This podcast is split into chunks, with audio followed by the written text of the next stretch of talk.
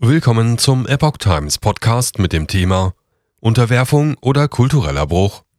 Bibelzitat am Berliner Schloss soll nachts überdeckt werden. Ein Artikel von Erik Rusch vom 16. Dezember 2022. Trotz erbitterten Widerstandes steht das Berliner Schloss wieder an seinem angestammten Platz. Dass es auch Zeugnis monarchistischer und christlicher Werte ist, gefällt offenbar nicht jedem. Die Stiftung Humboldt Forum kündigte nun an, mit einer Lichtinstallation nachts das Bibelzitat an der Schlosskuppel verdecken zu wollen. Die Kritik am Schloss als ästhetisches architektonisches Kunstwerk, Geschichtszeugnis und Wahrzeichen deutscher kultureller Identität ist nicht neu. Auch nicht die Kritik an der damit verbundenen Präsentation monarchistischer oder christlicher Werte. Der Wiederaufbau des Berliner Schlosses, dem Schloss der Kurfürsten und preußischen Könige und schließlich des deutschen Kaisers, stieß seit den ersten Rekonstruktionsbemühungen auf Widerstand. Während es für die einen außer Frage steht, dass sich das Schloss in weitestgehend alter Form samt Kuppelkreuz und Bibelzitat zeigt, gibt es für andere das dringende Bedürfnis, das Bibelzitat zu verdecken.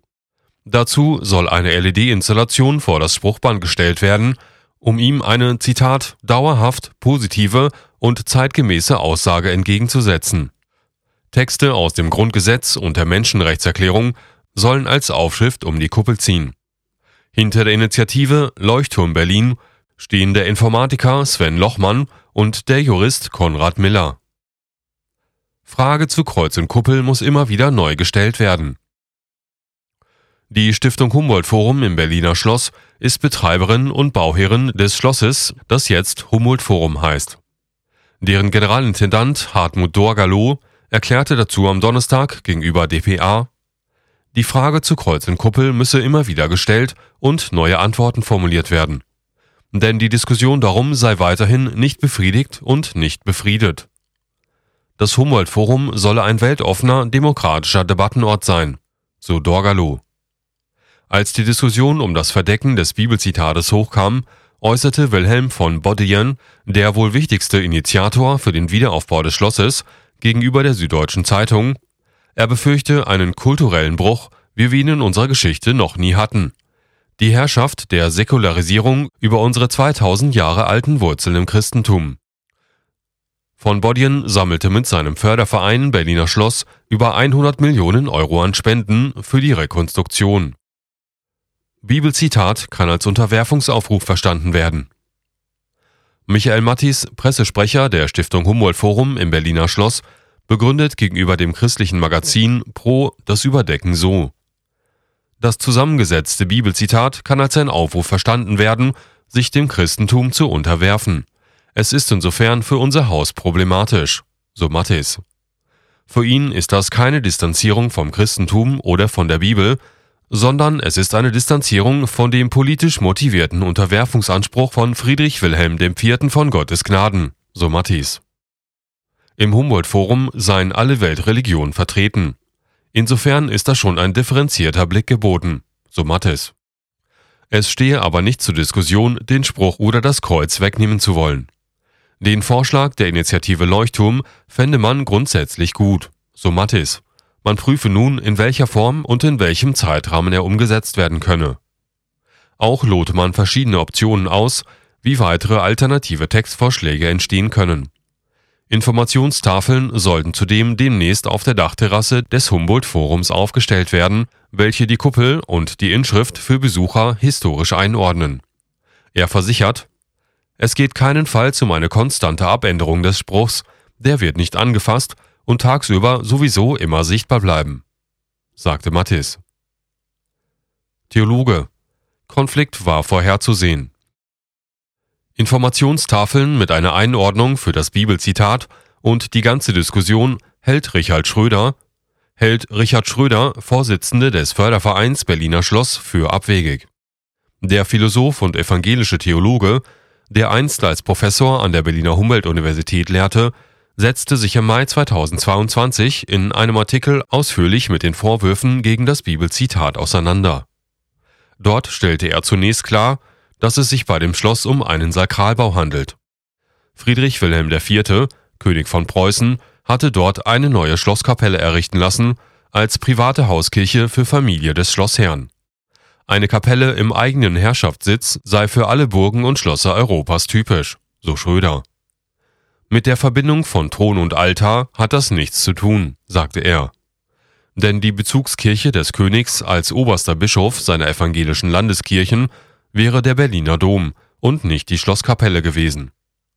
Er verweist darauf, dass der Schlossbau natürlich in einem feudal-absolutistischen Erscheinungsbild erscheint. Die heutige Aufgabe des Humboldt-Forums lautet hingegen Dialog der Kulturen. In der Umwidmung eines herrschaftlichen Schlosses zu einer bürgerlichen Kultureinrichtung war für Schröder ein Konflikt vorherzusehen. Auch der König ist Gott rechenschaftspflichtig. Der Theologe sieht auch ein Missverständnis in Bezug auf das aus 2 Versen zusammengesetzte Bibelzitat an der Kuppel. Es lautet: Es ist in keinem anderen Heil, denn im Namen Jesu, zu Ehre Gottes des Vaters. Dass in dem Namen Jesu sich beugen sollen aber alle derer Knie, die im Himmel und auf Erden unter der Erde sind.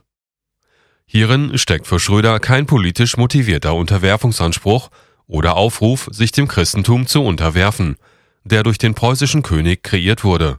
Der Theologe erklärt, dass der erste Text das Bekenntnis des Petrus wiedergebe, der nach seiner Verhaftung auf das Verbot, weiter von Jesus zu predigen, antworte: Man müsse Gott mehr gehorchen als den Menschen. Der zweite Text kam aus dem Philipperbrief. Dass in dem Namen Jesu sich beugen sollen aller derer Knie, die im Himmel und auf Erden unter der Erde sind. Für Schröder stecke darin, dass Jesus Christus sich bis zum Tod am Kreuz erniedrigt habe und deshalb von Gott erhöht worden sei. Schröder verweist auf den griechischen Text, welcher nicht vom sich beugen müssen spricht, sondern sich beugen mögen. Ein Sieger könne den Besiegten in die Knie zwingen. Es gebe aber auch den freiwilligen Kniefall aus Respekt und Anerkennung. So muss es hier gemeint sein, denn es folgt ja ein Bekenntnis, ist sich der Theologe sicher. Im apostolischen Glaubensbekenntnis würde das mit den Worten »Sitzen zur Rechten Gottes« ausgedrückt. Diese Dialektik von Erniedrigung und Erhöhung mache tatsächlich den Kern der urchristlichen Botschaft aus, so Schröder. Da heißt es, auch der König beugt vor Jesus seine Knie, er ist Gott rechenschaftspflichtig, so Schröder. Um die Toleranz ist es schlecht bestellt. In den Augen des Philosophen rechtfertige die traurige Geschichte der Gewalt im Christentum nicht, diesem einen wesenseigenen Herrschaftsanspruch zu unterstellen. Das Neue Testament kenne keine Weltherrschaftsermächtigung für Christen und auch keine Aufforderung zur Unterwerfung Ungläubiger. Es kenne lediglich einen Missionsbefehl, nämlich unter allen Völkern das Evangelium zu verkünden. Jesu Botschaft sei herrschaftskritisch und lehne Gewalt ab, so der Theologe. Richard Schröder resümiert: Um die Toleranz ist es schlecht bestellt, wenn nicht einmal der Anblick eines 150 Jahre alten Textes ertragen wird, dem doch niemand zustimmen muss, sagt Schröder.